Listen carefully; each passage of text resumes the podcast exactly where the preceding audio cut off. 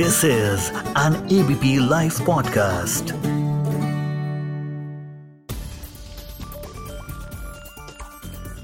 दोस्तों, पिछला साल तो जैसे तैसे आपने काट दिया, लेकिन अगला साल कैसा होगा? क्या कोरोना का टीका आपको लग पाएगा? क्या गई नौकरी वापस आ जाएगी? क्या देश की इकोनॉमी पटरी पर आ जाएगी? क्या आप मनपसंद की गाड़ी इस साल खरीद पाएँगे? ऐसे कुछ सवाल आपके दिल में ज़रूर उठ रहे होंगे। नमस्कार, मैं हूँ आपका दोस्त विजय विद्रोही। आप सुन रहे हैं एबीपी लाइव पॉडकास्ट के तहत खास पेशकश न्यूज़ इन डेप्थ इस साल बेरोजगारी दर 27 परसेंट रही। करीब 12 करोड़ लोगों की नौकरी गई। लेकिन इस साल के लास्ट क्वार्टर में बेरोजगारी दर घटकर 7 परसेंट पर आ गई। इससे पहले के क्वार्टर में 21 परसेंट थी। यानी लोगों को वापस नौकरियाँ मिल रही हैं। कहा जा रहा है कि जो 12 करोड़ नौकरियाँ गई उनमें से भी आठ करोड़ को दोबारा काम मिल गया। यही सिलसिला जारी रहा तो आप उम्मीद कर सकते हैं कि अगले साल बेरोजगारी दर और ज़्यादा कम होकर पाँच परसेंट तक पर आ सकती है, यानी अच्छी खबर। लेकिन यह काम इतना आसान नहीं होगा। भारत में हर साल 80 लाख से एक करोड़ नए मजदूर बाज़ार में आ जाते हैं। अब वोकल फॉर लोकल की जो बात हो रही है या फिर जो पैकेज छोटे मीडियम उद्योगों को दिया जा रहा है मेक इन इंडिया का जो नारा दिया जा रहा है, उससे बहुत ज़्यादा काम चलने वाला नहीं है। हालाँकि जानकारों का कहना है कि कोरोना काल में वर्क फ्रॉम होम का चलन बढ़ा, दफ्तर के बाहर काम करने का भी चलन बढ़ा। ये सिलसिला जारी रहने वाला है। इससे कंपनियों को फ़ायदा हुआ है, लेकिन ओवरऑल रोज़गार देने में कामयाबी नहीं मिली है। तो कुल मिलाकर ये साल कुछ राहत तो देगा, लेकिन सबके दुख दूर नहीं हो पाएँगे। हम तो यही उम्मीद करेंगे कि आपके दुख तो ज़रूर दूर हों। यहाँ सुझाव दिया जा रहा है कि कोरोना में गाँव लौटे मजदूरों को भी प्राथमिकता के आधार पर टीका लगवाना चाहिए। वो भी बिल्कुल मुफ़्त में। इसका एक फ़ायदा ये होगा कि जो मजदूर वापस शहर जाने से डर रहे हैं, उनमें आत्मविश्वास आएगा और वो वापस लौट सकेंगे। वैसे भी जानकारों का कहना है कि शहरों से भी गाँव लौटने वालों का सिलसिला भी सामान्य हालात होने तक जारी रहेगा। ऐसे मजदूरों को भी पहले टीका लगा दिया जाए तो शहरों से गाँव और गाँव से शहरों में कोरोना फैलने की एक आशंका तो कम से कम खत्म होगी। मेरी नज़र में ये बड़ा प्रैक्टिकल सुझाव है। इस पर भारत सरकार को ज़रूर गंभीरतापूर्वक विचार करना चाहिए। इस साल पहले क्वार्टर में economy minus twenty four percent रही, दूसरे क्वार्टर में सुधार आया, seven point five percent minus में आ गई। कहा जा रहा है कि 31 मार्च को जब फाइनेंशियल ईयर खत्म होगा तो इकोनॉमी की विकास दर या तो प्लस में रहेगी या ज़ीरो के आसपास। दोनों ही सूरत में ये माइनस ट्वेंटी फोर परसेंट से तो ठीक ही रहेगी, यानी अच्छी खबर। सेंसेक्स की बात करते हैं। मार्च में जब लॉकडाउन लगाया गया था तो सेंसेक्स 35 परसेंट टूटा था।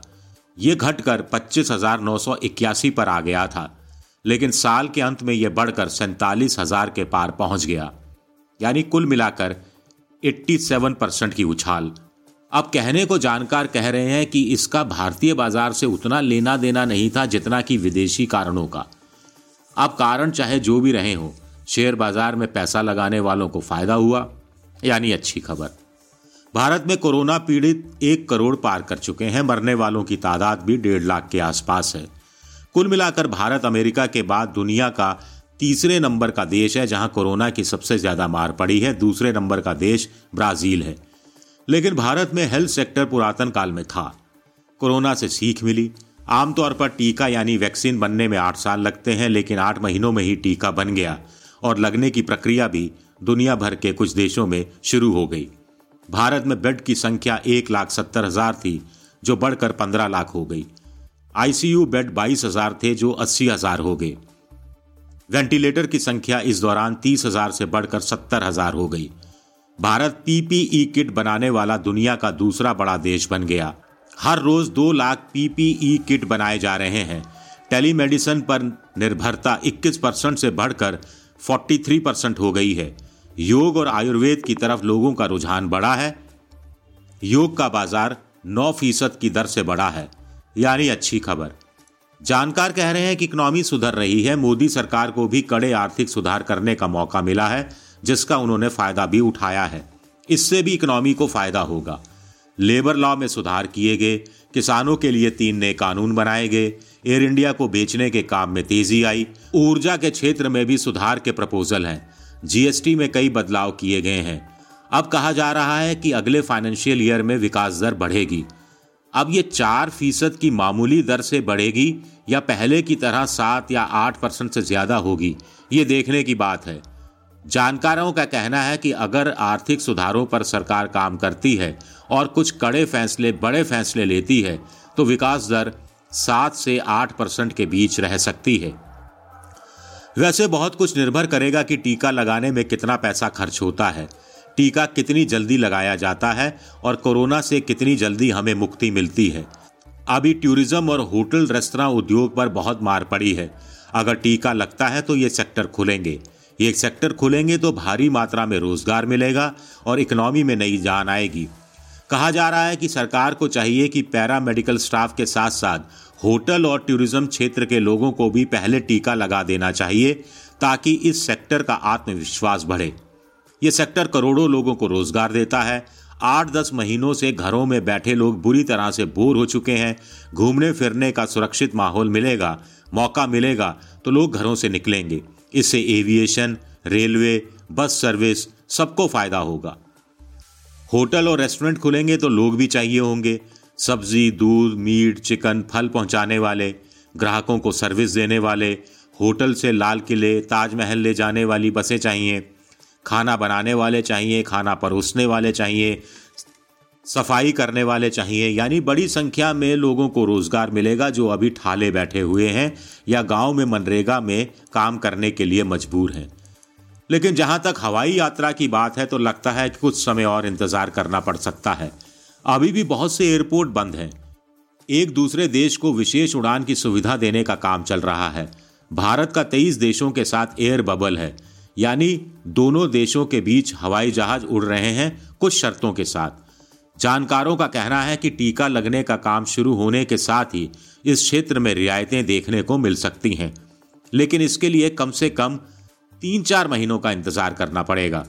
पिछले साल भारतीय एविएशन कंपनियों को कुल मिलाकर चार बिलियन डॉलर का नुकसान हुआ।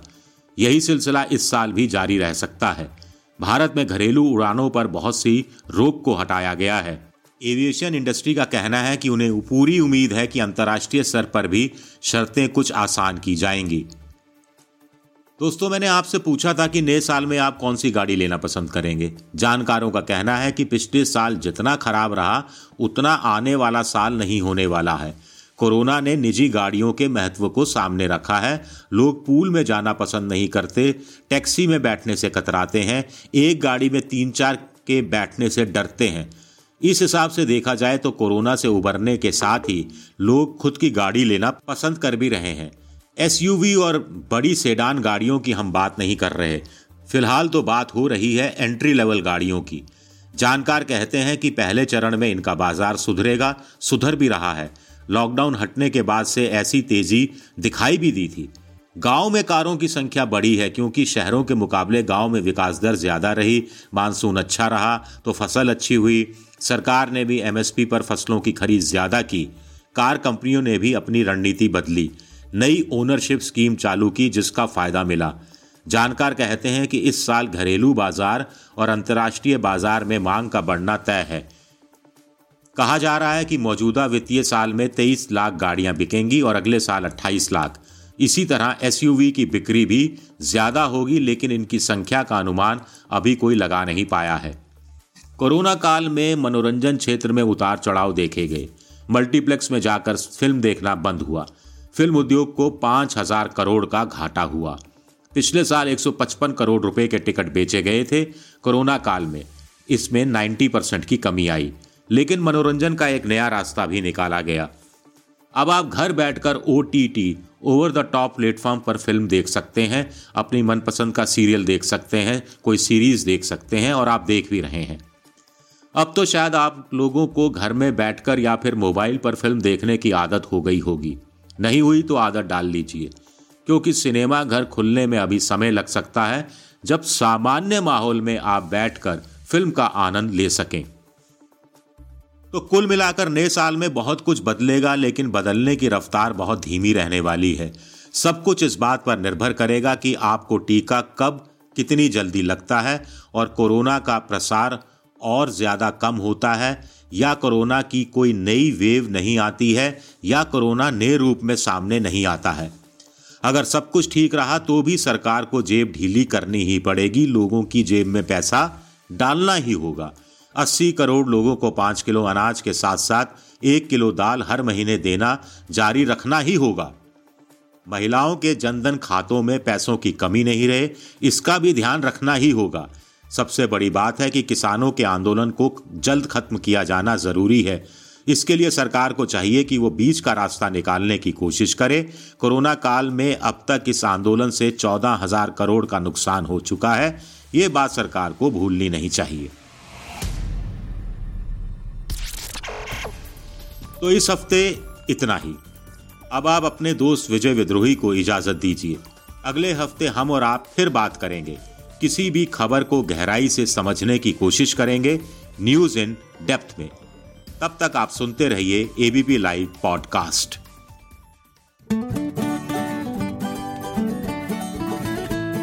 this is an ABP live podcast.